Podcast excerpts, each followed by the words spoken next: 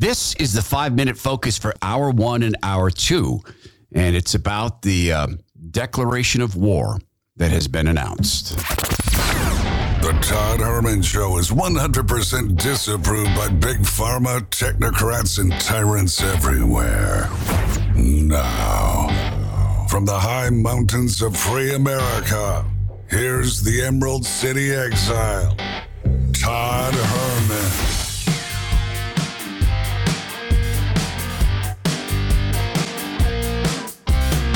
Today is the day the Lord has made, and these are the times through which God has decided we shall live.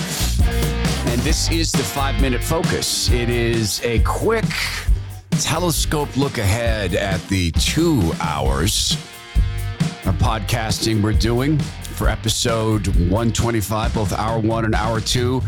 In hour one, the party has already decided that we are at war, Steny Hoyer. On the enemy. I know there's a lot of politics here, but we're at war. We're at war. Well, but certainly not at war on any form of domestic policy where our country is directly under attack, such as the attack on our energy sector. Madam Secretary, honest question. Do you believe that gas prices are too high? Senator, that's the pause. Completely understand the crunch that so many Americans are under right now. That's the thinking. That's the dancing on her feet. The Secretary of Energy, because our energy sector is under attack from her department. So it looks like you are on to shut everything down. Did you know you all put this down? I am sorry. I am sitting in this hearing and not. My God, somebody, this shuts it down. It shows what your intent is. Senator Manchin notices this. But we're at war, Steny Hoyer says. Steny Hoyer said, in fact, we need energy, Steny Hoyer said.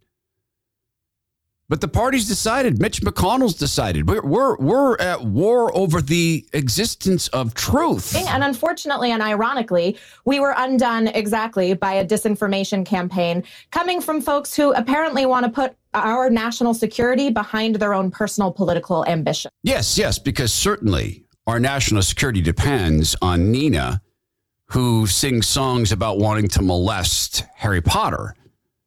How will we ever survive without Nina in charge?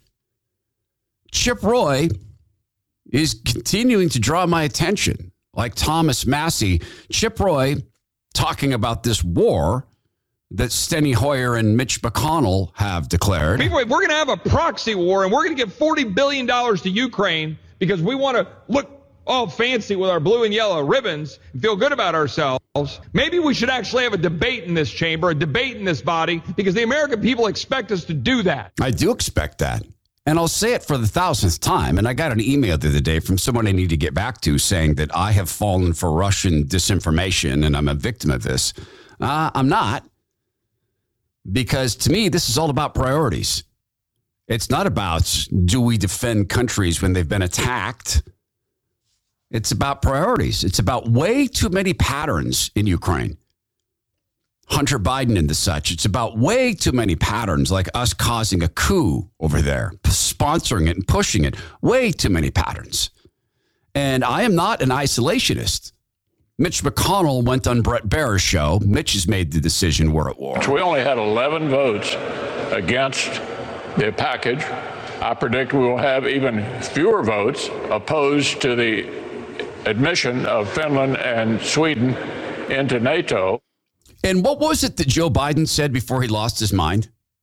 If you want Russia to go to war, put NATO countries around him. That's what he said. So hour one, we're going to talk about this declaration of war. This, well, to themselves. Hour two, about Christians. And by the way, if you're not Christian, they'll come for you too. We have Muslim listeners. We have Jewish listeners. Thank you for that. They'll come for you as well. But what Christians had better understand, and we'll talk about this in hour two, is we need to have the church in politics, but absolutely not allow any politics in church. This is another form of war, although it's all spiritual. This is directly spiritual, attacking parents who dare teach their kids biblical forms of sexuality. Homophobic and transphobic ideas from parents can absolutely be a problem. Inescapable judgment. Yeah, bigoted, misinformed parents who have no idea how to talk about gay sex. They're biased. If they are religious, it can be very difficult to get into the conversation with them. Yeah, sometimes you can get stonewalled out of information. Yeah, bigoted parents that, you know, we just don't know how to talk to our kids. The church had better understand the party is not going to leave us alone. They're not going to leave Christians alone. And this is a long time coming. This was, thanks to Newsbusters for reminding me of this. This was years ago, Tavis Smiley describing his view of Christians. Somehow, the idea got into their minds that to kill other people is a great thing to do and that they would be rewarded in the hereafter. But Christians do that every single day. You will not believe what he references as proof for that. You will not believe it. It was one of the most heroic moments of a young Christian life coming to an end, and he tells the story a different direction. And there is a seduction to want to be the ones to control, to use your human wisdom above God's wisdom. God is free speech. He invented it. Oh, yeah. You pay a price for your speech, but he doesn't censor. The Lord doesn't.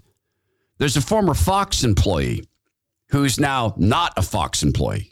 And he has this to say. There is a point at which it becomes difficult for an executive to put up with the help. In this particular case, Tucker has been screaming fire in a crowded movie house for years. And that cliche really comes to the matter of what is free speech. I've met that guy. Seemed like a really friendly guy. Interesting to see him turn on Fox. But they're going to come not just for Christians, although they're going to try to destroy the church. The church has to be in politics. We'll talk about how. This is a great point from just a Brit. Just a guy filming a video in his car. Remember Boris Johnson?